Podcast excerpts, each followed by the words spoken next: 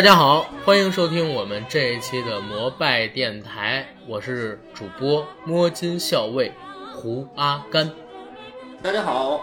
我是摸金三人组中的舍利里。大家好，我是摸金校尉九凯旋九胖子。今天呢，我们三位摸金后人和大家来聊一聊有关于祖上去掏坟掘墓的勾当，希望大家可以喜欢，对不对？两位，好滚那我们开始。什么叫掏坟掘墓？我们是保护非物质文化遗产。对，最后全都上交给国家，对吧？考古的。嗯，考古对考古这个词很好，考古保护文物，挖掘文物，好，嗯，好，那让我们进入今天的节目。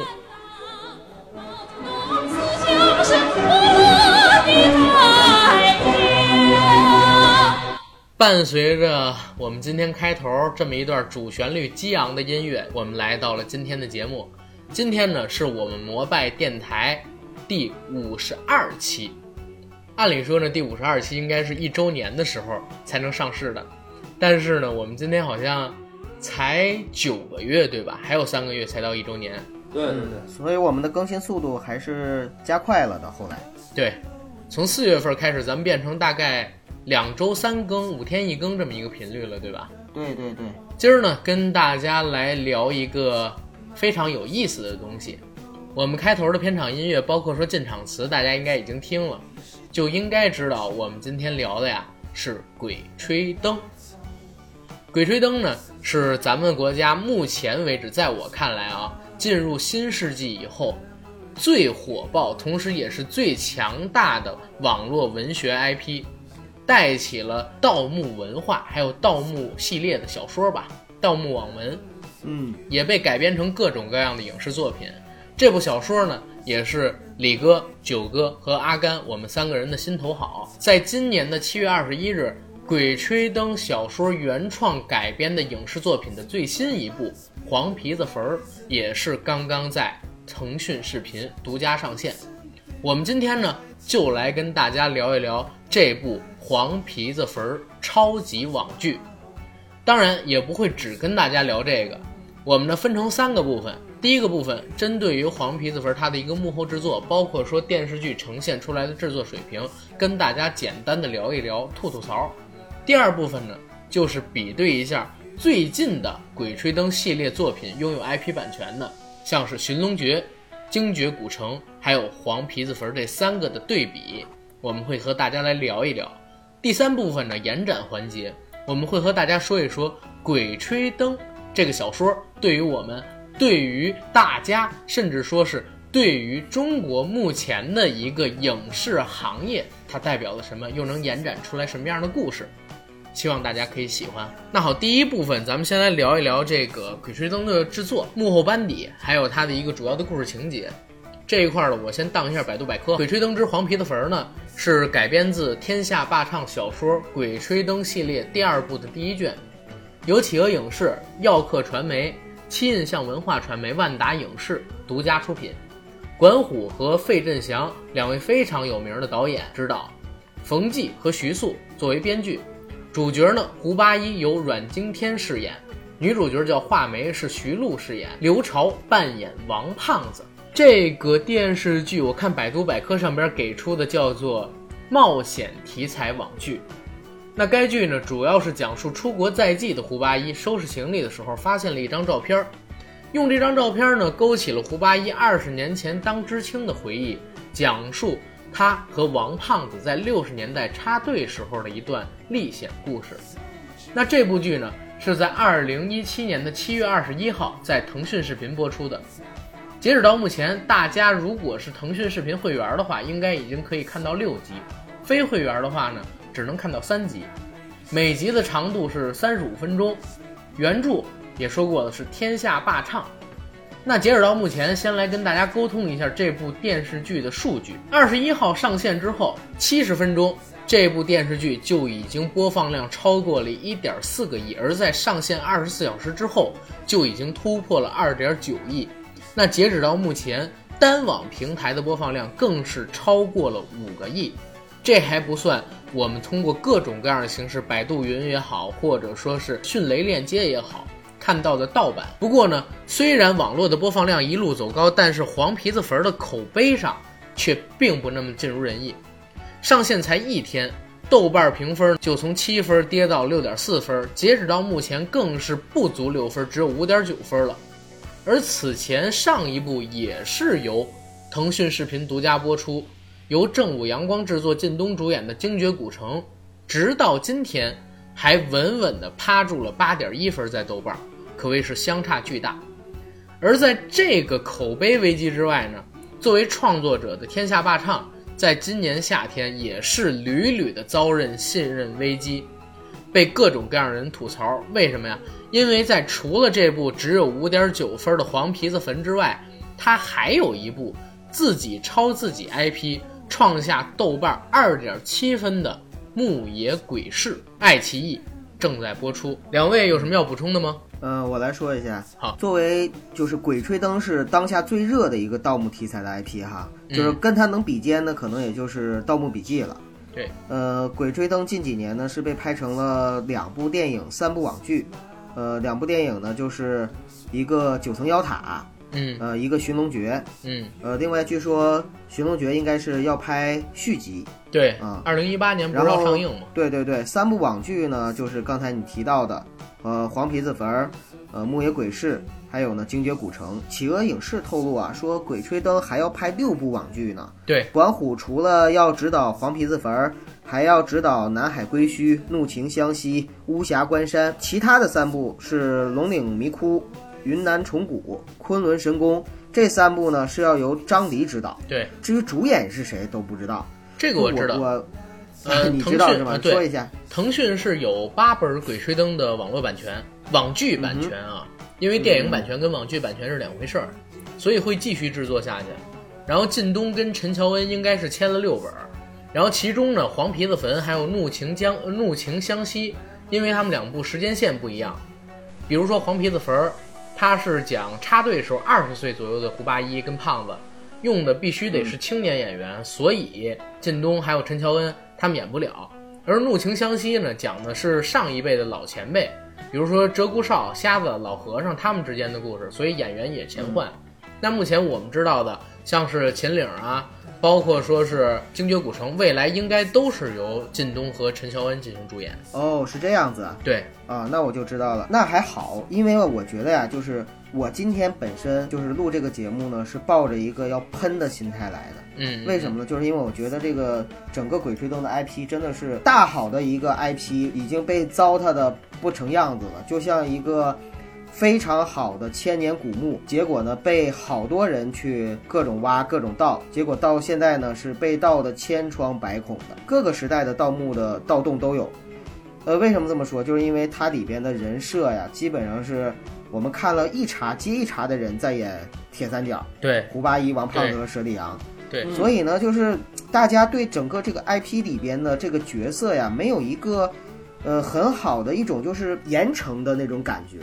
如果说后面几部全都是由靳东和陈乔恩来演的话，那我认为这是一个非常好的一个改进。就现在刚才你也提到了，呃，豆瓣上面评分呢对《黄皮子坟》是五点九分。其实我相信这里边啊很多的评分给的肯定是第一给管虎面子，第二呢是给制作费用的面子，第三呢是给里边的一些特效面子。我觉得顶多就是这样的。然后不是等等等等如果是照你这个意思，都是给面子的评分，那这部剧到底能给几分？那就是给面子的评分嘛。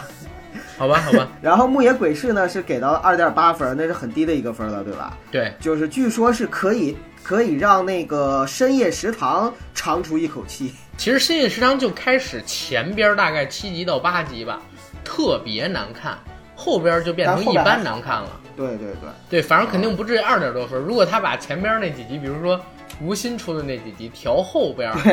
哎，会好很多。会好好很多。对对对对，尤其是里边赵又廷那个单元，我是特别喜欢的。对，嗯，最起码我觉得拿个四五分不是问题，不至于二点三、二点七。对对，要我的话，赵又廷那块儿我都能打及格分，其实。嗯，嗯嗯嗯，好，接着说吧，就是木野鬼市很低嘛，这个分数。那我我就不把它当成是《鬼吹灯》系列了，嗯因为真的本身也是一个很糟心的，并且呢，它是属于是牧野呃牧野鬼市本身就是属于一个番外鬼吹灯的番外，啊、对对对，它是一个伪鬼吹灯题材的一个，而且呢，它用的是王大陆啊，本身就是一个很恐怖的演员啊，嗯就是一口能吞下孩子的这样很恐怖的演员。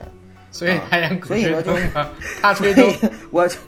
我觉得这里边啊，就是我非常看好的还是靳东和陈乔恩版本的《精绝古城》。嗯，所以呢，今天咱们聊黄皮子坟呢，大家见谅啊，尤其是黄皮子坟的呃粉儿，大家见谅。那我可能在这儿呢会多喷一喷这个戏。嗯，老底有什么要说的吗？黄皮子坟我只看了三集啊，实话实说，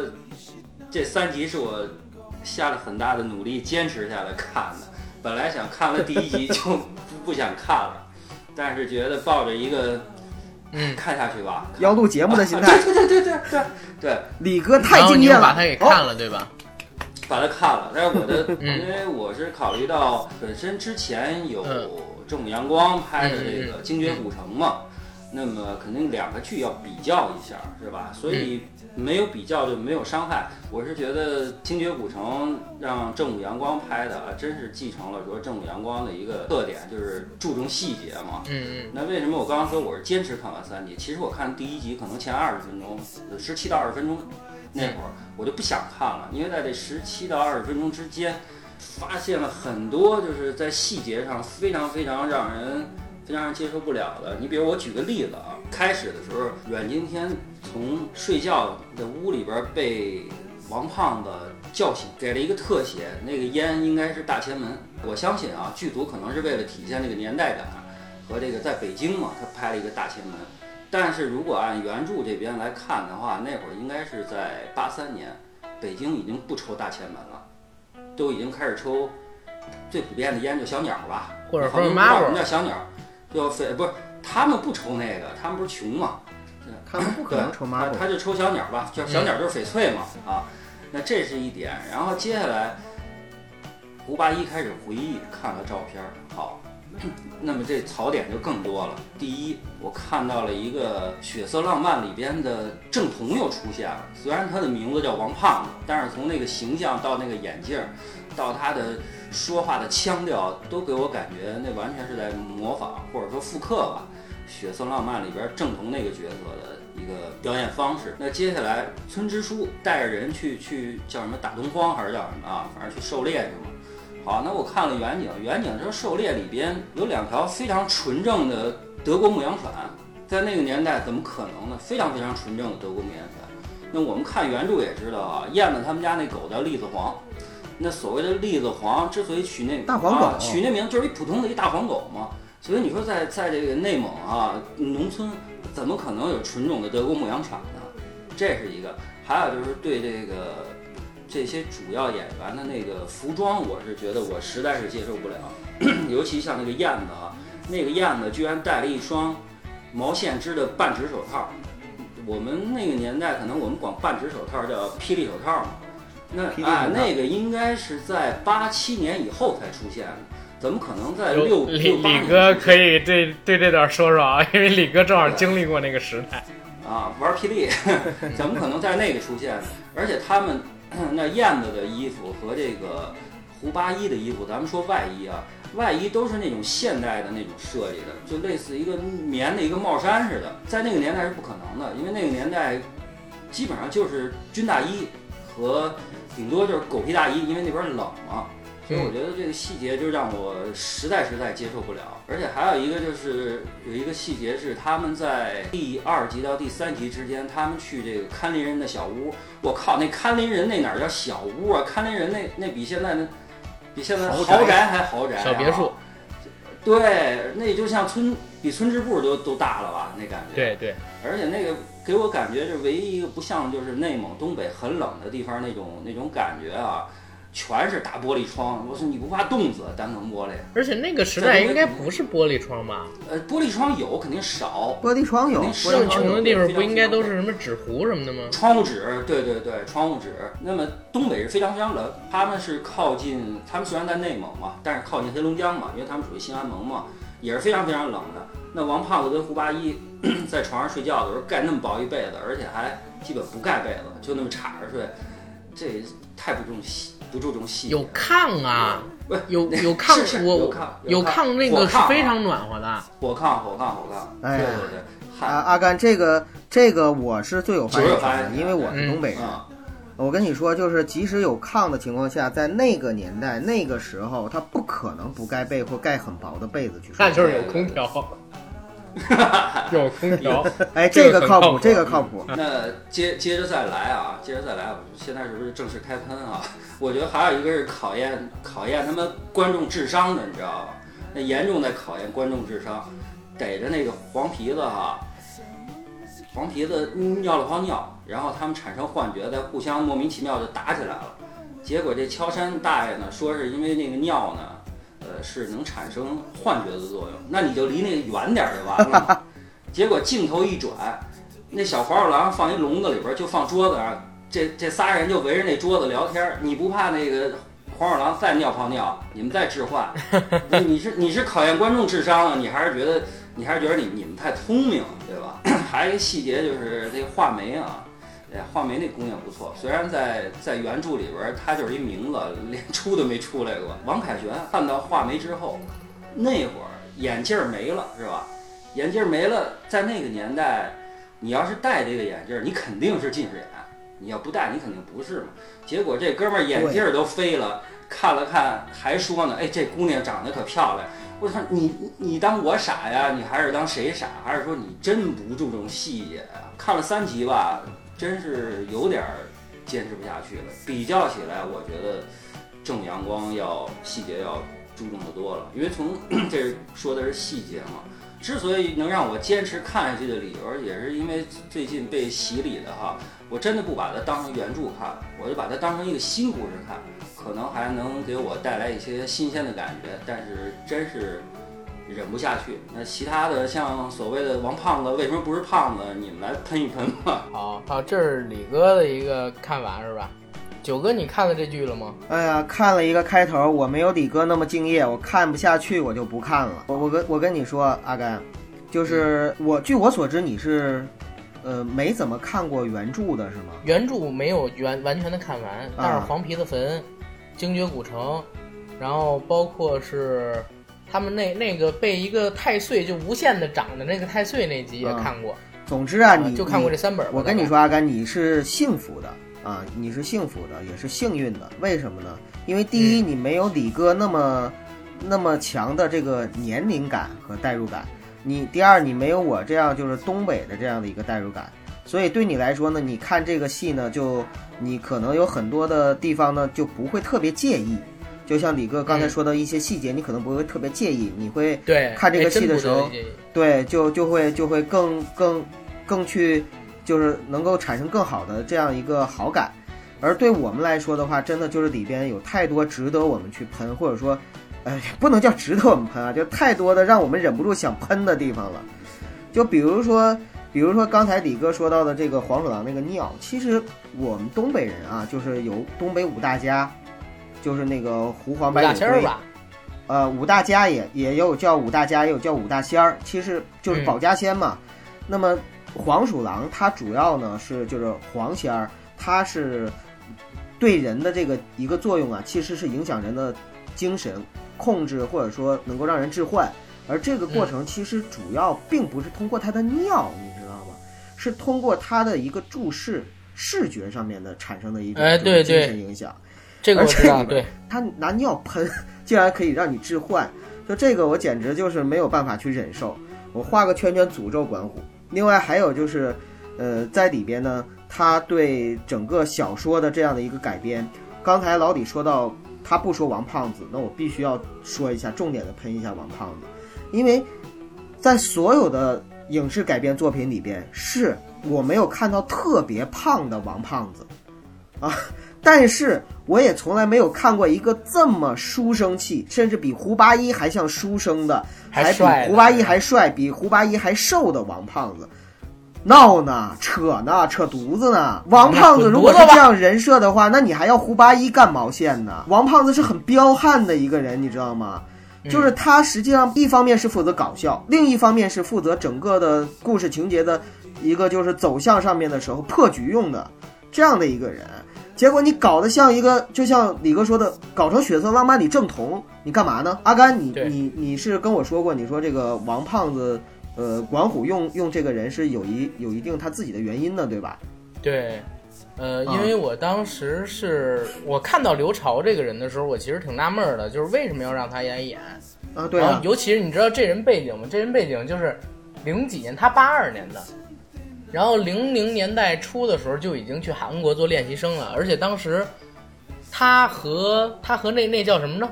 就是当时回来特火小鲜肉 Super Junior 那个，对韩庚，他跟韩庚是一批的，而且他差一点儿就成了 Super Junior 的一那个一员出道了，但是好像是不太行，后来回国了。回国之后，结果呢就进了管虎自己的公司，这是我从启信宝上面查，就是工商局信用网上面查到的，就是管虎他是那个七印象文化传媒公司的那个高管，然后他老婆梁静是法人，而这个公司旗下大概只有四五个艺人，刘潮就是其中之一，所以就是想推一下自己这个旗下的艺人嘛，做火一点，毕竟也要赚钱。你就是为了捧艺人，对不对，那你为捧艺人你就捧艺人呗。那管虎就解释，跟网友解释说，说我这个因为我认为王胖子他以前胖，他现在不应该胖，这什么玩意儿啊？他说是小你，真的就当官，小时候胖，现在不胖，所以就虽然还叫王胖子，但是他他可以不胖。嗯，你这不就是在侮辱观众的智商吗？对，对呀、第一，在原著里边，他本身现在也是胖的，谁告诉你小时候胖，现在不胖了？然后，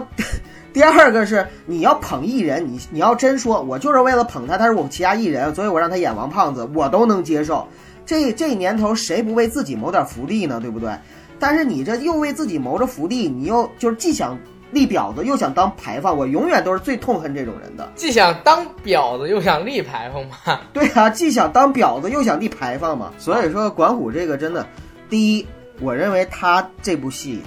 呃，李哥刚才讲到很多地方那个细节是非常不尊重历史的，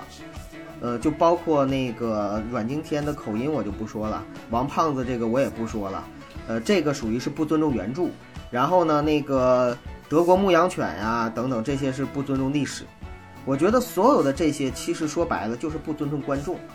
因为他这部戏就是圈钱的戏，他就是想拍一部挣钱的戏，他自己公司的又推新人又怎么样？你不尊重观众这样的戏有什么值得看的地方？我为什么要花钱去看？我为什么要去给他增加点击率？所以我觉得这部戏真的太不值得看了，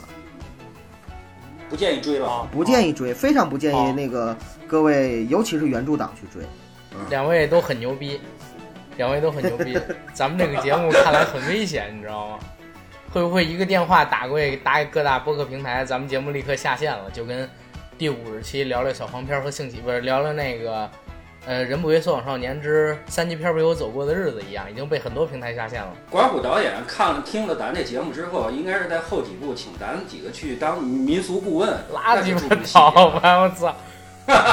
没事没事哎没事，我真希望管虎能告咱们这节目，真的，他告了咱就红了，你知道吗？没事没事，我跟梁姐关系挺好的。是啊，吗？是吗？梁姐啊，真的。啊，然后两两位都已经说过了吧？嗯这这块儿我来补几句，好吧？我是看了前六集，其实说实话，李李哥你应该看看前六集，不能只看前三集。这部电视剧后边三集其实比前边三集，尤其是比前第一集、第二集好特别多，真的好特别多。因为为什么？我先讲讲，我是很喜欢管虎导演的，像是在上个月我刚又把《黑洞》他以前拍的电视剧重拿回来看，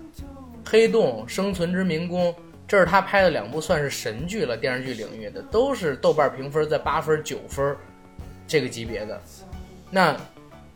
他之后又拍了什么《杀生》《斗牛》《老炮儿》，尤其是《老炮儿》跟《杀生》，我特别特别喜欢，我很喜欢这个导演的。听说他要导这个导这个电视剧吧，我还特地在今年的一月份就开始关注。上映前七月二十号当天，我去豆瓣上边细看那个评论，你都不知道，豆瓣就已经完全没法看了。好多人投钱儿应该是六个月、一年，甚至说是更早，就已经打了一分儿，嗯说是因为不是正午阳光拍的呀，不是靳东啊，主角是阮经天什么的。首先，我先说这群人是傻逼，为什么呢？还是那个，还是我说的那个观点啊。无论什么东西，你拍出来之后，你再评价；你看完了之后，你再评价。你别什么都没有，哎，对，这是咱们要抵制的啊！你不能没有论据，没有实际情况，你就没有发言没有发言权，你是不能这么干的。没看就先评分，他又不是郭敬明，对不对？然后对，再有一个呢，你们不要笑啊，说是实话哦。然后再有一个是什么？好多人都认为正午阳光很牛逼，正午阳光拍得好。其实说实话，正午阳光在我看来没有拍出过任何一部神剧，他拍的都只能算是制作精良、认真的好剧，但不能说算是神剧。管虎之前的水平比正午阳光现在的任何一个导演，我觉得都要高。然后这部电视剧我在看了之后呢，我觉得可以聊出几个点。第一个点是什么？它定位肯定是偶像剧，可能制作方有多方的考虑吧。一，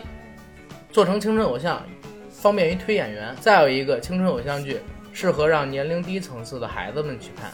再有一点，它定位是什么？其实我跟李哥的那个想法不太一样，就是如果你看过《精绝古城》，又看了《黄皮子坟》的话，你会发现这个画面感、这个制作感，包括说里边的一些细节上，比《精绝古城》强太多了。这不仅仅是靠投资就能完成的，一定是要靠有好的团队，包括说导演他的水平才能完成的。你自己去看《黄皮子坟》，最起码前几期里边，它的摄影、它特效，然后包括说它的画面感，还有就是它对墓穴的一个设计，都很实，不是都很实，不是都很实，啊，都是比都是比制作嗯对阿甘，所以这个五点九分，其实我刚才说了，他给特效面子，给导演面子啊，对这都是啊。但是还有啊，我我们往后边再，就是管虎导演的电视剧，其实有一个怎么说，有一个共性，就是前期节奏都不太好，但是越往后看越好。他不是一个就是很善于把开端就弄得特漂亮的人。你看他的杀生啊，看他的斗牛啊，包括说老炮儿都是一样。在最开始这几档戏里，包括说电视剧啊，都是一样的，都是不是那么棒的。但是你越往后看越棒。那前三集我说一集比一集好看一点，然后后边三集就是第四集、第五集、第六集比前三集又有了一个进步。导演在接受采访的时候也说，这部剧是越往后看越好看，因为现在的网剧嘛，都是前边一定要好看，一个是为了评分，再有一个是为了蹭点击率，在前边先把口碑做最精彩、制作最大的都在前六集。但是呢，我觉得这部剧大家如果往后看，可能评分还会再起来，会越来越好看。但是也有要想问一个问题啊，嗯，你说，你说越越往后越好看，这个确实有可能，但就是一点，王凯旋在后边能越来越胖吗？这个不能，这是我这是我一会儿要吐的地儿。然后还有一点要说，就是其实你们刚才说的那个，呃，我都承认。但是这部电视剧它有一个定位是跟第一部不太一样、不太一样的地方。第一部其实算是半个正剧，拍得很正，里边的人也不苟言笑。但是这部剧呢，其实是个喜剧，尤其是像管虎找了大批量的群众演员去扮演东北本地的村民，然后他们的台词啊，包括说给他们设计的桥段，都是有很强的一个喜剧包袱在的。可能咱们这样的原著党，或者说你们这样的原著党，看过原著、喜欢原著、不接受这种改编，但是在我看来，其实还可以。我给这部电视剧截止到目前打分的话，它是在及格线之上的，但是也有要吐槽的地方。嗯，一个呢，像你们说的王胖子这个事情，我认为就是想推自己公司的演员，又想当婊子，又想立牌坊。再之后是什么事儿？就是呢，可能是因为特效花费不够，或者说是制作费用，或者说是导演偷懒儿，把我认为整个《黄皮子坟》儿这个原著小说里边最精彩的几个段落之一的豆包查熊这段给改了，改成了一个胖子，然后套那个。就是一个玩具服装，明白吗？啊，就是那个人熊是吧？对，那个人熊熊，对我，我觉得这个实在是说不过去，因为豆包查熊这一段儿是整个黄皮子坟里边儿我觉得最精彩的段落之一，尤其是开篇儿的时候对对对，最精彩的段落之一。然后再有就是这个黄皮子，黄皮子完全给萌化了，而且纯是用特效做的嘛。我觉得可能也是导演因为这演员们都是弱不禁风的，有台湾的嘛，阮娘娘，然后摸不了这个真实的带毛的东西，所以做成这样。然后演员的表演确实也是，演员的表演其实阮经天演的很不错。作为一个台湾演员，他在里边用了很多的儿化音，我觉得他说的还可以，而且台词功底不错，能把比如说像是胡八一原著里边经常说的那些有关于卦象、风水的词，说的很有代入感。但是呢，比较烂的是谁？一个是燕子，一个是胖子，这俩人台词功力特别的差。台词好跟台词烂有什么区别？大家如果想一想，就是《寻龙诀》里边电影里胡八一怎么念台词？呃，不说胡八一吧，说黄渤。黄渤一开场应该是跟一个美国的联邦警探讲自己要卖的那些从墓穴里边倒出来的古玩儿，对吧？对，然后说 Who am I? I'm 摸金校尉，you know。其实他这个词用自己的语气说出来，让人感觉是什么？一忍俊不禁，二代入感强，一下就把这个角色的性格全都体现出来了。这就是好的台词功底能念出来的。而像是这部电视剧里边，王胖子一说话，毛主席教导我们，革命不是请客吃饭，我们不仅要打熊瞎子，我们还要啪啪啪拿几个熊掌回来呢。你听到这个词特别像过家家，他就没有一个王胖子那种混不吝的劲儿，这就是演员台词功底的差距。那还是回到老问题上，为什么他不能选一点好的演员？这儿我也是分两头说，各打五十大板。刚说完这个黄皮子坟不好地儿了，再说一下那个精绝古城的吹门，靳东真的那么牛逼吗？我说实话，我也喜欢靳东，但是靳东没有真的没有那么牛逼。靳东拍的都是电视剧，对吧？他在电视剧领域有过多好多好，就是我能评价成神作的演技吗？我认为没有。大家可以去看一看那个阮经天的《猛甲》，包括说是《暴走神探》，我都认为是演的非常好，演技非常好的。而靳东其实说实话现在是高人气，但是他的演技在我看来还不如《白鹿原》里的那个翟天临，鹿子霖的儿子，不是那个说错了，白嘉轩的儿子。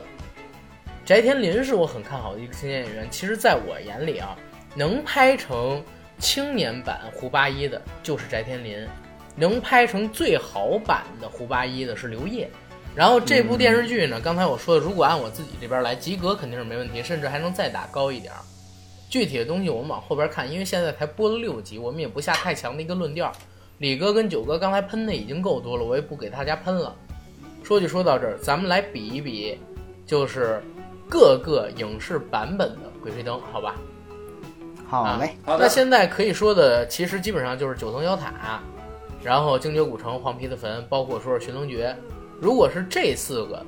大家最喜欢的是哪一个？李哥，你先来。我操，这个还用说吗？肯定是寻龙诀嘛，肯定是寻龙诀。那么 第二的话，我觉得，呃，客观一点儿说哈，精绝古城和黄皮子坟可以不分伯仲，真的严格来说不分伯仲。我觉得不要不要太苛刻，因为之前之前我说的太苛刻了哈，太苛刻。因为黄皮子坟有它很多可取的地方，尤其是角色上，这黄黄皮子坟里边阮经天演的胡八一。和靳东在《精绝古城》里演的胡八一，我觉得都是非常切，因为有那个他们处在那个年代，黄皮子坟是小青年，十八岁，应该是阮经天那个样子，是吧？那么精精绝古城呢？是其实阮经天没比靳东小多少岁，但是他长得嫩嘛，长得嫩。但《精绝古城》里边呢，是一个什么胡八一？是一个经过了十年军旅生涯和自卫反击战死人堆里爬出来的胡八一。对对对对对，那个是 那个形象可能要相对来说贴一些，是吧？九层妖塔我不评价吧，赵又廷，我我那个我不评价了，肯定是给他排在一个最后一个位置吧。但是《寻龙诀》之所以给他排在第一位，并不是说呃他忠实于原著，因为我看《寻龙诀》完全是按一个新故事看的啊。他虽然用了原著里边的某些情节和这个原著里边的很多人物，但是这个情节和人物是穿插的，并不《是寻龙诀那某一个个单独《天下霸唱》不是说号称是《鬼吹灯》的第九部吗？其实 对对，它是一个完全独立的故事。对，所以我能接受。那么我之所以把《寻龙诀》排在第一位，是因为演员的表演确实非常非常到位，嗯，制作也是。我这么认为的。制作也非常好，制作也非常好。然后九哥是这样的，就是如果我排序的话呢，肯定也会把《寻龙诀》放在第一位，呃，因为呢里边有我大爱的陈坤和黄渤，呃，这两个演员嗯他的演技是可以说是所有的这些里边是没得商量的，一定是排在第一的，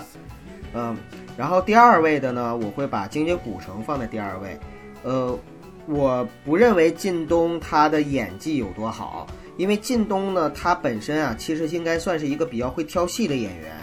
他在所有的戏里边给他的设定基本上都是霸道总裁，或者是非常正、非常漂亮的这样的一个身份，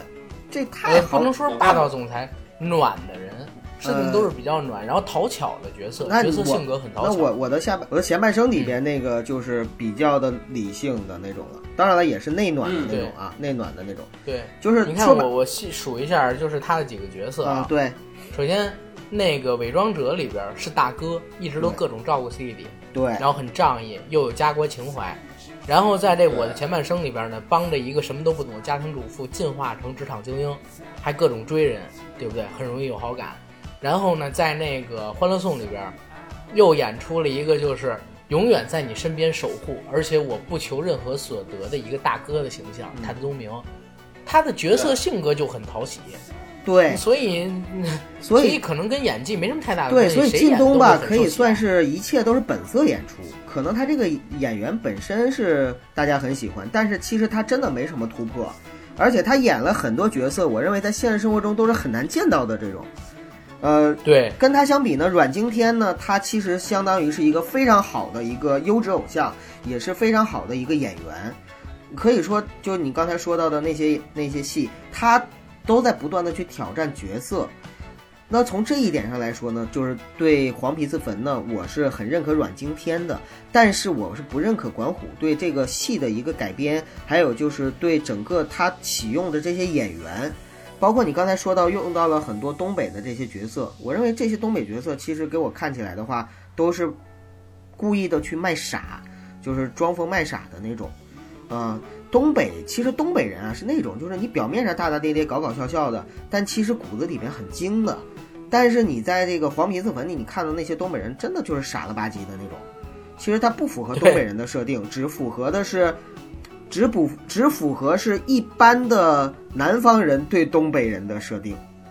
刻板印象。对刻板印象。呃，所以说，九爷是不是他那个口音不对啊？哎，口音都没法说。我跟你说，我们东北话是这样，因为他说的是辽宁口音，黑龙江口对音不是那样。东北人是这样的，就是一个东北人，他是可以呃瞬间区分这个人说的东北话是辽宁的，还是吉林的，还是黑龙江的。而内我是蒙大连老边湾的，我内蒙毕。内蒙古西内蒙古的那个东北边，还有就是整个的黑龙江，他其实说话的口音是几乎趋同的，是黑龙江口音的。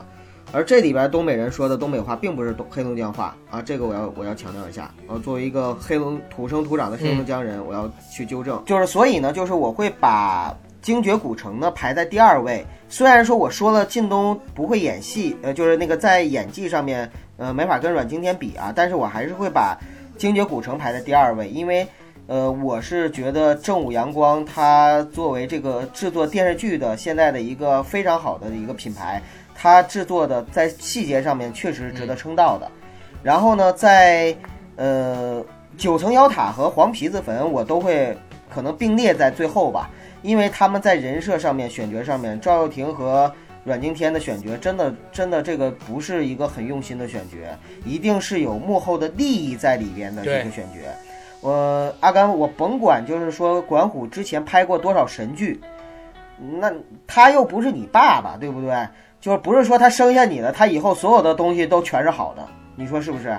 所以说他就算以前拍过多少神剧，他在这部剧剧上面都不值得人称道，那就是不值得人称道。啊，所以我会把黄皮子坟和九层妖吧，呃，九九九层妖塔并列在最后面，这是我的一个排序。然后如果是我的话啊，呃，肯定寻龙诀是在第一嘛，因为我我我特别特别喜欢就是黄渤跟舒淇，而且陈坤在寻龙诀里特别帅，胡子一蓄出来，然后披风一甩，跟他们老外一样，而且制作也好，真的就是特别特别棒的商业片儿，放到国际上也不丢人的那一种。再之后呢，我会把呃精绝古城放在第二，然后呢，呃，咱们的黄皮子坟放到第三，但是呢，黄皮子坟跟精绝古城之间差了十万八千个九层妖塔。他们两个虽然差别不大啊，差距不大，他们俩，对他们俩差距不大，中间差的也就十万八千个九层妖塔，就是这么一个水平。这是我给这四部电影、四部作品的一个排序。那现在跟大家推荐的是什么呢？就是明年，哎，我们的《寻龙诀二》就要上映了，大家可以关注一下。呃，还阿甘还是原班人马吧，还是原班人马，寻龙诀二啊，那就好。原班人马还还好是原班人都没老马就好啊。对对都没，怎么老。那就好，那就好。来，咱们来说一说这个《鬼吹灯》吧。比对这块儿，说实话没什么意思。鬼吹灯，然后我先聊一聊我今天在网上看到的有关《鬼吹灯》的两个评价，好吗？我觉得这个很有意思的，真的很有意思。好的，首先啊，书中不是提到吗？《鬼吹灯》这本小说说到清末，所谓的第一高手张三链子将这个十六字阴阳风水秘术里边的十六字全卦写好了，对不对？然后又撕毁一半，就是为了体现亢龙有悔，赢不可久。故事最好的结尾莫过于就是没有结尾。全书《鬼吹灯》成了以后分成八卷，有沙漠，有冰川，有海底，有草原，东北、内蒙、云贵川、藏南、海西域无所不至。实则呢是地域暗合了八荒的数字，地理呢又暗合了八卦之理，正是十六全卦的一半儿。名为《鬼吹灯》，实则写的是艺术。第二部更是化八卦为四象，用龙、鱼、人、鬼衬托地、水、火、风。哎，大家觉得有意思吗？呃，这个评价非常的好哈，嗯，也很专业，确实是这样。然后后边还有一个是什么？他说南海归墟的那一卷儿讲到了震惊百里的卦象，也不是一般的网络小说能歪歪出来的。我看《鬼吹灯》的时候，那天下霸唱还没有写后四卷儿，但当时觉得第一，那么年轻的人是写不出周易八卦这么深的道理的；第二，大约文革时期的各种语言，这个人信手拈来，什么弗拉基米尔同志，什么莫洛托夫鸡尾酒，还有他和王胖子表演俄国电影，让薛立阳，然后唱林总命令往下传，这绝对不是一个七零到八零年代的生人可以熟悉的。作者呢本身知道这些典故，他认为是可以的，但是很难套的这么自然。想来这本书背后可能有高人指点。这是我今天看到对《鬼吹灯》我觉得最有意思的啊两个评价，因为要做这个节目的准备嘛，所以我说也是让两位看过全本原著小说的来分析分析这个评价以及你们对《鬼吹灯》的一个看法。呃，那我先来吧，好，嗯 九爷先来因。为就是整个原著我是先看的《鬼吹灯》，然后再看的《盗墓笔记》。嗯呃，那么其实也是有过一个对比，可以说《鬼吹灯》从第一本的时候就把我吸引住了，然后我是整个完整的把《鬼吹灯》是从第一本到第八本完整的看了一遍，这样有系统性看的。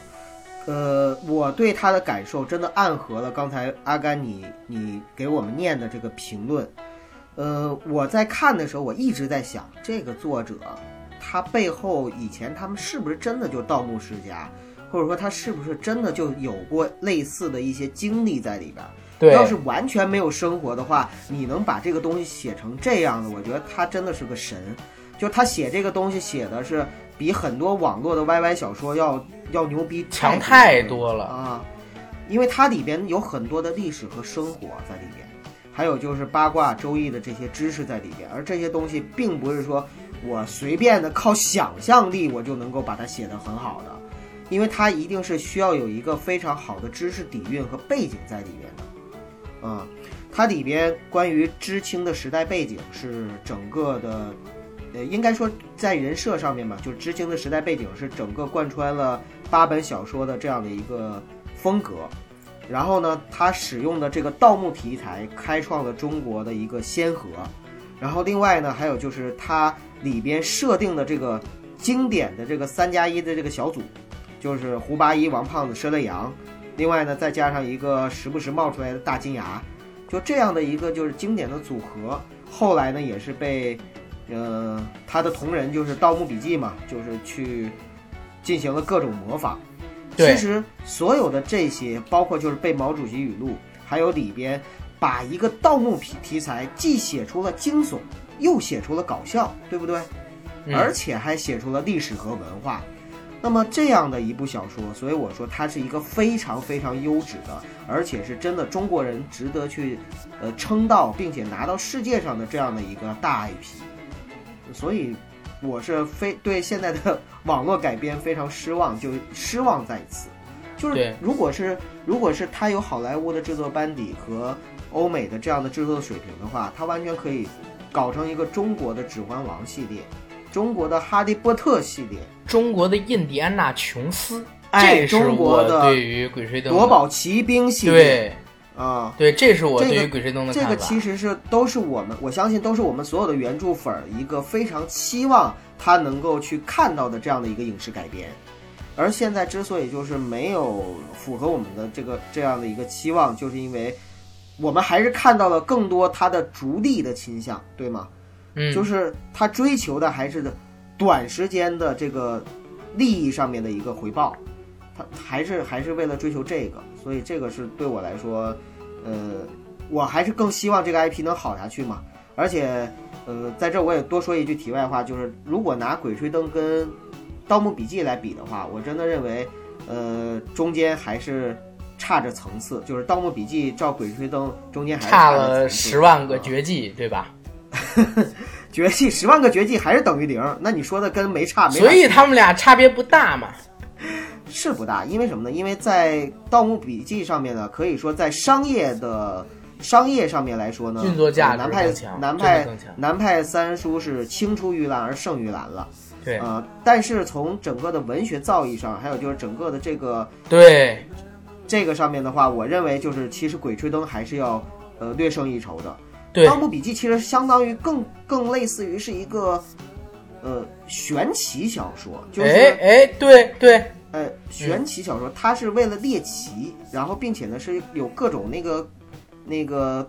包袱和套路去勾着观众。说白了，他在调戏观众啊、读者，不好意思，调戏着读者，然后勾引着读者。读读者看那个《盗墓笔记》，更像看的是一个，更像在吸粉儿，就是更像是有瘾，然后不断的去往那坑里跳。但是呢，《鬼吹灯》不是，《鬼吹灯》真正是在用文化去吸引着有文化的读者。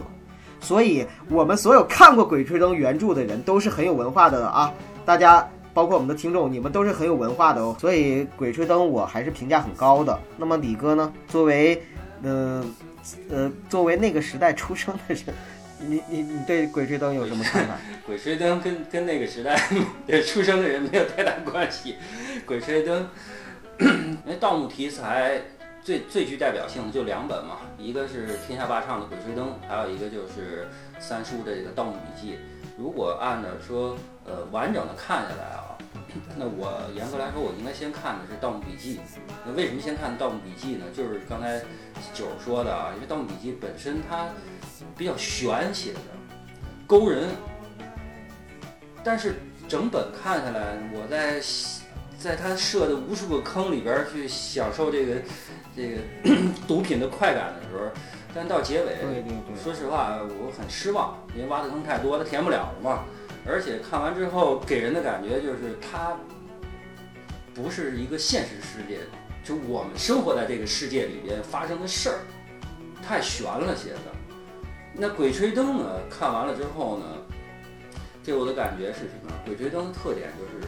写实，非常写实。我之所以能坚持看下来，第一是它的专业性嘛，是吧？因为刚才 也说了很多关于阴阳五行那方面的东西，它的专业性。再一个就是什么？就是我刚才说的写实，它真的就像可能会发生在我们身边，我们不知道的事儿，但是天涯霸唱把它用文字表述出来了，再加上一些年代感的一些东西，那是非常非常吸引人的。我觉得从如果让我去评价天下霸唱的《鬼吹灯》啊，我觉得只能用什么来形容？我我他就是呃盗墓界的刘慈欣。呃，李哥，你这个说法我认认可，因为我我记得那个阿甘曾经就是跟我说过，说其实《鬼吹灯》它开创了中国盗墓小说的一个先河，后面所有的这个小说都是借用了那个《鬼吹灯》的世界观来设定的，这是很了不起的一件事。对对对，那所以，我后来我看完之后，我我的感觉就是说，呃，我们生活在这个年代哈、能看到说科幻界有一个人叫刘慈欣，写出了《三体》这种硬科幻，有理有据；同时看到说天下霸唱写出了这个《鬼吹灯》，也是非常有理有据，让人能感觉真是。是五辈之幸事啊，是五辈之幸事，赶上这个头一茬了，这是我对《鬼吹灯》的一个感觉吧。那接下来我来聊一下这个《鬼吹灯》，好吧？其实咱们今天刚才不是说嘛，就是聊一聊《鬼吹灯》这本小说。你们两位干嘛都聊这么多《盗墓笔记》的事儿？那你聊炸酱面，你不可能不聊黄瓜丝儿嘛？没事，那那那那我也顺带聊几嘴那个《盗墓笔记》的事儿。《盗墓笔记》我看了全本儿啊，啊、因为我是上上初中的时候，然后看的《盗墓笔记》，一直追到大学吧，是，呃，对，差不多是在那个时间段。然后用我十年换你一生，天真无邪嘛，那是《盗墓笔记》里边印象最深的台词。但是，呃，也是因为一直在看《盗墓笔记》，后来又翻到了《鬼吹灯》。实际上说我，我现在开始感觉一件事情是什么？年轻人年纪越小的人越爱看《盗墓笔记》，嗯，年纪越大的人越喜欢看《鬼吹灯》。为什么？其实，呃，现在我们再来看啊，哪怕我没有看完《鬼吹灯》的全集，我看过只有三本儿，我也可以说，盗墓所有类的题材的小说里边，没有能够超越《鬼吹灯》这一本的。为什么？因为《鬼吹灯》有一条完整的逻辑链条，而且它也可以自圆其说。《鬼吹灯》整个小说，它从前到后，呃，虽然有一点点啊，结尾的时候稍显力度不足，但是从前到后基本上是在一个水平线上的，该填的坑也都给你填上了。对，但是《盗墓笔记》不是，《盗墓笔记》是三叔的脑洞特别大，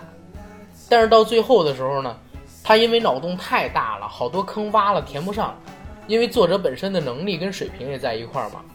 他就没办法，只能强行给你收结尾。现在各种出番外，为什么我说年轻人会喜欢读《盗墓笔记》？《鬼吹灯》跟《盗墓笔记》的区别在于哪儿？《鬼吹灯》是强逻辑，《盗墓笔记》是强人设。嗯什么叫强逻辑？就是你所有《鬼吹灯》的情节，如果大家详细的看啊，一本到八本，然后连起来看，包括说哪怕被切割成各种不同的段落，它都是可以经得起推敲的。从前到后，承前启后是一样的。但是呢，《盗墓笔记》不是，《盗墓笔记》它是强人设，通过人物之间的关系去把你拉进去，然后让你一直追着这个小说看。塑造人物，它其实比《鬼吹灯》要强，《鬼吹灯》一直到最后只塑造出了两个人物，一个是王胖子，一个是大金牙。申里阳，包括说胡八一，其实塑造的都没有特别完美，对，特别引人，都没有。但是《盗墓笔记》他把吴邪、温油瓶他们盗墓就是设计的特别好，而且再分析两个小说不同的地方是在于哪儿？《鬼吹灯》你看完了之后，因为它是强逻辑嘛，强逻辑重情节，你会说哦，这一整套流程完，原来盗墓是这样的。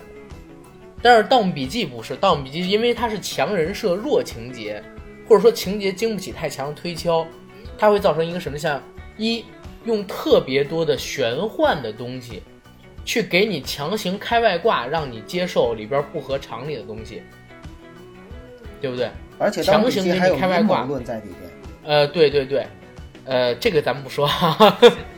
这九哥你很危险。然后，《盗墓笔记》，你在看完一整套盗墓流程之后，啊，他们居然是这么干，然后才从才盗完墓的。一个是原来是这么干，原来他们居然这么干，这就是两个小说之间不同的一个区别。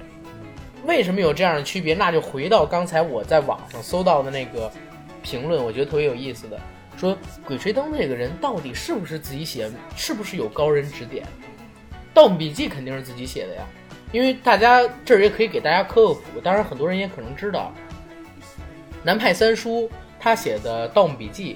其实在最开始的时候是《鬼吹灯》的同文书、同人小说。为什么呢？当年是在《鬼吹灯》的贴吧里，呃，南派三叔是一个喜欢看《鬼吹灯》小说的书迷，自己写了一些原创的同人小说，发表在贴吧里，当时叫《鬼吹灯之七星鲁王墓》。所以大家如果看《鬼吹灯》跟《盗墓笔记》的话，会发现同样有一个胖子。然后呢，盗墓类用的东西都很像，很像，很像。然后人设在开始阶段也差不多，闷油瓶出现之前，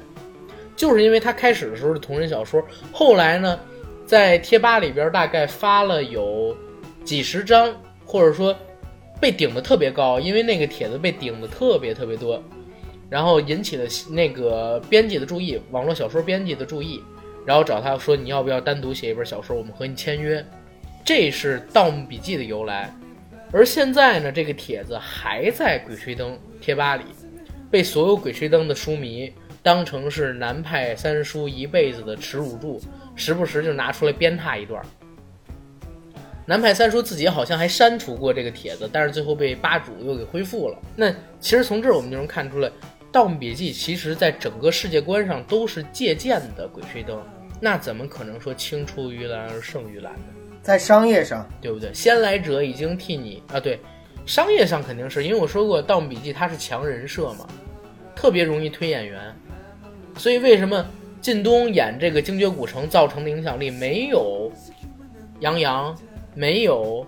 李易峰《盗墓笔记》影响力那么大，就是在于这儿。而且，虽然《鬼吹灯》我只读了几本啊，但是我觉得它有点像，怎么说呢？像。一个真实发生过的野史，对，而《盗墓笔记》，你去看这本小说，它就真的只是个小说而已，它就真的只是个小说而已。现在网上有非常多的人说，呃，《鬼吹灯》文笔好，情节好，然后不是，呃，《盗墓笔记》比《鬼吹灯》情节好，文笔好，但是实际上你经过细细推敲的话啊，就是。呃，我们把一个词叫什么？这种盗墓类的小说，或者说冒险题材类的小说，设计这种，呃，宫殿类的场景的东西，对不对？它要有一个空间感。《盗墓笔记》的空间感是很差的，但是《鬼吹灯》的空间感特别好。如果你，就是比如说啊，我印象最深的，我看那个黄皮子坟是在，是在大学的时候，当时是在我大姨家里看的实体的小说。我在看这个黄皮子坟，我用了一个下午。这个下午的时间里边，我一边看这个小说，脑子里边就一直在想这个墓道的结构。我发现，哎，我操，你能把这墓道的结构想出来的？你可以把这个墓道的结构从头至尾想出来的。鬼吹灯它每一部小说都是从进墓道开始，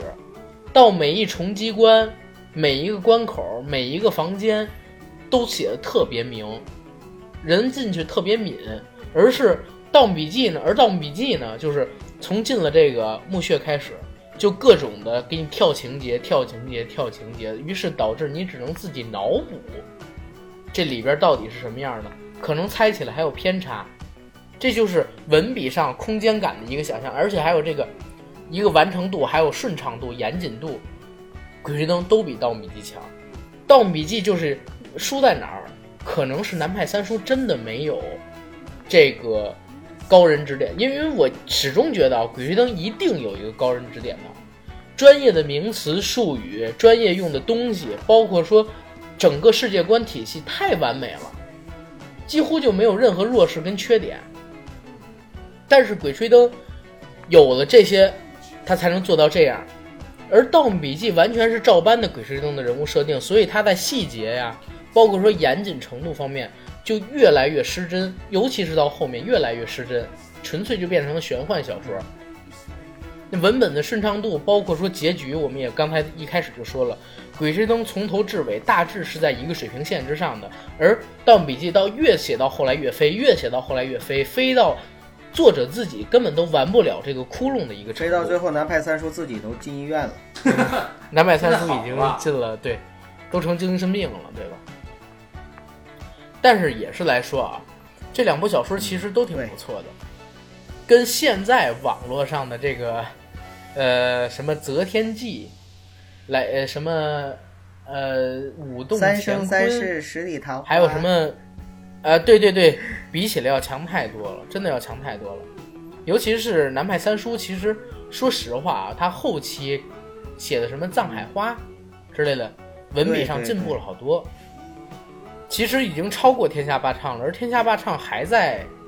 原有的基础上原地踏步。但是啊，我们说的已经到后期了，在这两部小说的一个创作时期里，包括说这两部小说的一个整体的艺术成就，肯定是《鬼吹灯》要更高一些。对，肯定要更高一些。就好像《鬼吹灯》是茶，它值得细细品，但是你《盗墓笔记》就是一罐可乐，你喝完了很爽，但是你品不出它后续的味道了。呃，《鬼吹灯》其实任何一本，你们认可我这个说法吗？呃，《鬼吹灯》任何一本你单拎出来你都可以看，但是如果是《盗墓笔记》的话，你要随便单拎一本看，你可能会看得云山雾绕的，尤其越往后越是这样。我记得原来那个看《鬼吹灯》的时候啊，就是我看的不是实体书嘛，看的电子书，就到最后啊，天下霸唱他曾经写了一段儿他的随笔，嗯，当时好像他说就是《鬼吹灯》这个系列，其实他还可以再写八本，但是好像是因为版权的原因，还是因为字数的原因，就不往下写了嘛。其实《鬼吹灯》我觉得就这八本来说，到最后没有一个太正式的结尾，就是去美国嘛，还能再接着写下去。但是盗墓啊，但是但是到了美国，什么时候回国，是什么时候接着能往下写。对呀、随时都可以回国嘛啊，盗墓最后盗《盗墓笔记》，它最后世界观铺的太大了。太悬了，主要是那个不是你想人不死，然后引到永生的秘密，然后又引到就是，呃，当年的某那道个大大青人物铜门望求不死的大人物，对，就这这个东西就已经很难再往下写了，也不敢再往下写了，再往下写，编辑也肯定不让往下编了，审稿的时候肯定就不让过了。这个这个东西没没法往下说的。然后咱们回到《鬼吹灯》吧，好吧，聊太多《盗墓笔记》了，聊一下这个《鬼吹灯》。哎，你们觉得《鬼吹灯》设计的最好的地方是在于哪儿？这个小说最最好的地方我认为最好的地方是这个铁三角的一个设定，还有就是它整个的一个知识体系，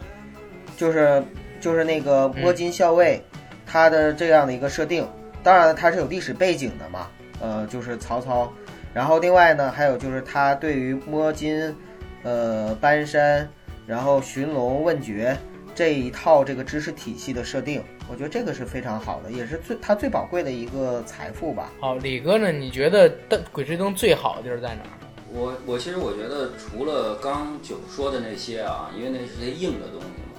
呃，鬼吹灯还有一个讨巧的地方，它讨巧的地方就是什么？它虽然说是上下两部八个故事嘛，但每一个故事我之前也说了，都可以独立成章。那你随便拿出来一个故事，你都可以看进去。其实这里边一个最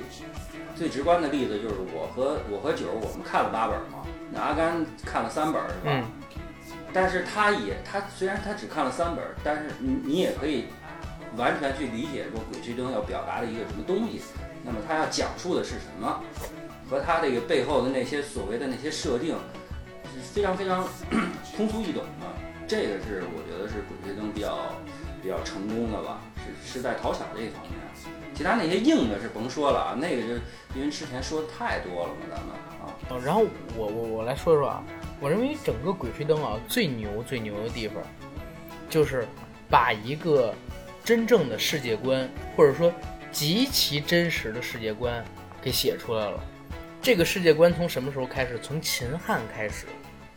然后一直延续到现在。从秦汉时期的搬山道人，一直到近现代的像我们说的胡八一他们这一派的摸金校尉，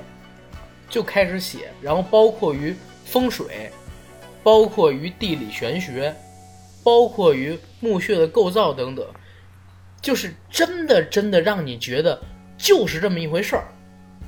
它里边写的东西就好像真正的发生过，就好像是你你你的叔叔、你的阿姨、你的爸爸、你的妈妈、你的爷爷奶奶跟你讲的隔壁村老王家山东呃山东头媳妇儿他们家发生的故事，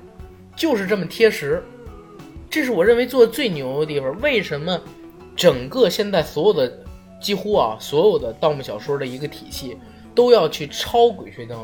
就是因为它这块做的太详尽又完美了，别人很难脱离开它这个。包括说洛阳铲，现在大家全都知道洛阳铲是怎么回事，在十几年前是完全没人懂的。包括说摸金校尉、摸金符、发丘灵官的那个什么，发丘印，呃，就是他那个印章，发丘印，对，发丘印发丘印这都是现在懂的。包括说现在大家都知道，曹操在东汉末年其实就是专门筹资军费，然后组建过这种盗墓的工种嘛，对不对？就是因为从这儿来的嘛。这是《鬼吹灯》最大的一个，所以其实现在就是天下霸唱也很郁闷，就是他现在如果要是收盗版侵权的费用的话，告都告不过来，就在真的告都告不过来。现在十个盗墓的小说里边，八个都是抄他的。阿甘说完了之后，我突然想到，就是《天下霸唱》，就是在《鬼吹灯》啊，这种感觉就特像金庸写的那些书，就是他把历史跟现实给你弄得虚虚实实，你分不清是是历史上是真有这事儿还是假有这事儿，反正让你觉得可能历史上的人物就是这样，跟你听到的那个历史是不一样。其实我看完《鬼吹灯》，我也有这感觉，我就认为哦，曹操啊就是这么干的啊，所谓的。曹操下边真是有摸金校尉，本来就是有啊怎么样怎么样怎么样，历史啊上就是有，延续下来这些，就是延续下来这些东西嘛。是摸金校尉肯定是有，因为他他那叫什么绝绝子军还是叫什么，我忘了啊。好哎，你们两位身边有真的接触过就是这种盗墓的事儿吗？没有，刚跟老李聊，我身边就是接触过黄皮子，没接触过盗墓的事儿。我给你们讲一个盗墓的事儿，咱们也可以用这做收尾。你知道，这是前两年我妈给我讲的，说是怎么回事呢？就是在嗯零几呃一零年代的时候，也就是六七年前，然后在那个房山那边挖出了一个墓，这墓是唐代的墓，然后之前大概有几十年的时间里边啊，呃，就是都有都有传说在当地那地儿叫长沟。那地儿叫长沟，说有都有传在当地是有墓的，但是一直都没人发现，直到前两年拆迁，要在当地盖一个高速路，还是盖一个什么地质公园啊，或者说影视小镇之类的，拆掉了当地的一个果园，在拆这个果园的时候，发现了一个墓，这个墓呢是一个唐代的墓。里边不仅是有各种官储，还有就是各种机关暗器。但是有意思的地儿在哪儿呢？这个墓是被盗过的，而且有盗洞。你们知道那盗洞才多大吗？拳头那么大，六十公分，拳拳头这么大个儿。直径 不是直径得怎么着也得直径五十到六十公分吧，他人得够他肩膀。这个墓当时开的时候，然后呢，我奶奶他们是在附近的，他们是去看着。嗯，那个盗洞，据他们回来描述说，还没有一个饮水机的桶那么宽，明白吗？这个盗洞是怎么发现？之前一直有，但是以为是什么呃动物盗的洞，直到从这个墓进去之后，发现棺材呀什么的都已经被翻开过了，然后找找找找到那个墓室上边有一个洞，那个洞往外通，正好是通到山外那个洞的，应该是在十几年前、二十年前就已经挖过的，所以大家想啊，就是一个饮水机桶才有多宽。然后是什么人能通过这个饮水机桶大小的一个墓道一边挖一边往前走，然后挖到墓室里边去，而且就是一条路啊，中间是没有经过什么乱七八糟的东西的。我在听到这，对我在听到这个新闻的时候，我在想，哎，这个盗这个《鬼吹灯》里边其实是讲了很多有关于这种东西，好多盗墓的人都会缩骨，对不对？好多盗墓的人都会缩骨，他们打的盗洞都很细很小，为什么？一个是大了容易引人发现，再有一个细小容易碰到，就不会不容易碰到机关，而且寻金点穴，呃，叫分金定穴，这个功夫可能真的也是存在的呀，要不然怎么可能就通过一个上边是果园的，果园已经盖了几十年了，怎么能通过这个果园就知道下边有一个墓，而且就用一条墓道。中途也没有岔路，直接就到就能挖到墓主人的墓室里边去，对不对？我相信这样的事情在全国啊，咱们国家一定有很多很多很多，因为中国历史上就是一个喜欢厚葬的国家，厚葬的民族，都是大家觉得人生在世可能不过百十来年，但是死后才是能够永久的，所以很多人中国造房子喜欢用木头嘛，就是木头几十年就坏了，但是呢，墓葬。都是弄得特别特别的严实，用特别特别呃特别特别多的石料啊、钢筋水泥啊什么的。但是活着人住的都是木头房子，这就是中国人的想法嘛。那这样的墓道、这样的墓穴、这样的呃已经被盗墓贼挖过的，在全国指不定有多少呢。那盗墓这个门派，这四个门派——摸金校尉、发丘中郎，然后搬山道人、谢岭力士，这些门派是不是真正存在过呢？杨伟有想过吗？哎，这个就留给大家去讨论吧，因为我觉得我们说什么都不是都不是权威的，只能说中国的历史长河里边有太多的奇人异事，对，太多未解之谜了。中国的大地上面埋藏了太多太多的历史，太多太多的宝藏。对，你看，咱们的夏朝应该是将近五千年前，对吧？嗯，对，五千多年前，夏朝就已经有了，已经有朝代了，而且还挖出过夏朝的王城，多恐怖！五千年的时间，现在我我们自己觉得可能二十年、三十年的一个时间，世界的变化就会很大。那在过去几百年前、几十几几百年、几十年，就会有一次王朝的更替，一次财富的重新分配。那他们经历过的事情并不比我们少，而且更多，甚至可能。就阿甘，其实我就曾经在读很多书的时候，我就曾经想过一个问题，就是其实朝代的更迭呢，在呃后来呢是越来越快的。对，然后呢，在在一开始的时候啊，就是比如说夏商西周那个时候，往往就是一个朝代呢，它能够就是更迭很多年，甚至上千年，就是几百年的历史，至少要有几百年的历史啊。比如说像夏朝，大概是在呃公元前呃二十一世纪到公元前十六世纪，那就是大概是五六百年的历史。就在五六百年的历史中啊，它一个朝代是非常持久的。那么在这个五六百年中，其实人们能够形成什么样的一个文化，能够形成一个什么样的传承，那是一个很可怕的事情，或者说很值得人去思考的事情。你想，咱们建国到现在不过才六十多年，那我们就已经形成了几代人很很强大的一个就是一个文化体系在里面。买房的需要求，对呀、要是五六百年的历史里边的话，人会形成一个什么样的？而且在那个时代变化很少的。对，它不像现在就是日新月异的一个变化。那个时候一辈子可能一个人一辈子的生活里边，他会就是从生到死，他可能都是在一个村子里。